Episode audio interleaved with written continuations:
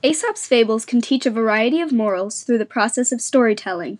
For years, small children have learned from the stories, but teenagers can also benefit from learning the various le- lessons Aesop wanted to convey.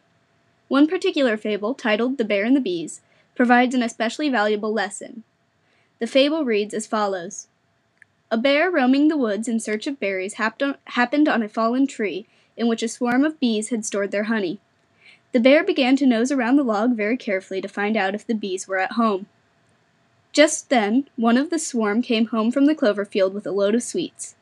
Guessing what the bear was after, the bee flew at him, stung him sharply, and then disappeared into the hollow log. The bear lost his temper in an instant, and sprang upon the log tooth and claw to destroy the nest. But this only brought out the whole swarm. The poor bear had to take his heels, and he was able to save himself only by diving into a pool of water. By reading this story, one may conclude that it has a general theme of self control. The idea of maintaining self control is applicable to today's society. It is evident that too many are seemingly incapable of maintaining self control and instead favor vengeance that yields little reward after the fact. Such people must learn to control their temper.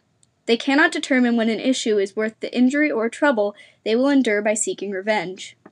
The bear's great pain caused by his seeking of revenge teaches children that it is not always worthwhile to avenge themselves for the sake of a petty disagreement. Children must learn that one must consider the great pain they will experience in attempting revenge on those who cause them only a slight pain, and realize that the trouble they will take in their revenge will be greater than the sa- satisfaction of vengeance. Failure to teach children and teenagers this lesson could result in rageful adults who conclude that violence and aggression are acceptable ways to solve problems. Among the most notable examples of such violence over petty disagreements is UFC fighter Conor McGregor, who attacked a bus carrying rival fighter Khabib Nurmagomedov in 2018. McGregor had plotted to attack because Nurmagomedov had recently engaged in an argument with one of his teammates. In order to carry out the attack, McGregor flew several men from Ireland to assist him. During the attack, he and the other men threw large objects, including a hand dolly that shattered the glass of the bus. The flying glass inflicted injuries to multiple UFC fighters who were passengers on the bus. Injuries included lacerations and cuts to the eyes. McGregor was, of course, punished for his violent actions. He was charged with three counts of assault for the fighters that sustained injuries as a result of his rageful act of revenge.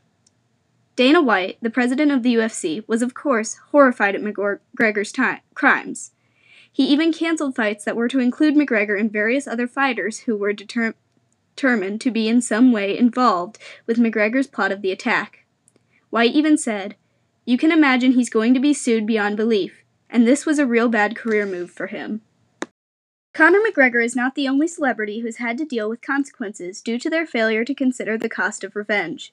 Will Smith, an actor known for his role in The Fresh Prince of Bel Air, was also charged with assault when he was only 20 years old.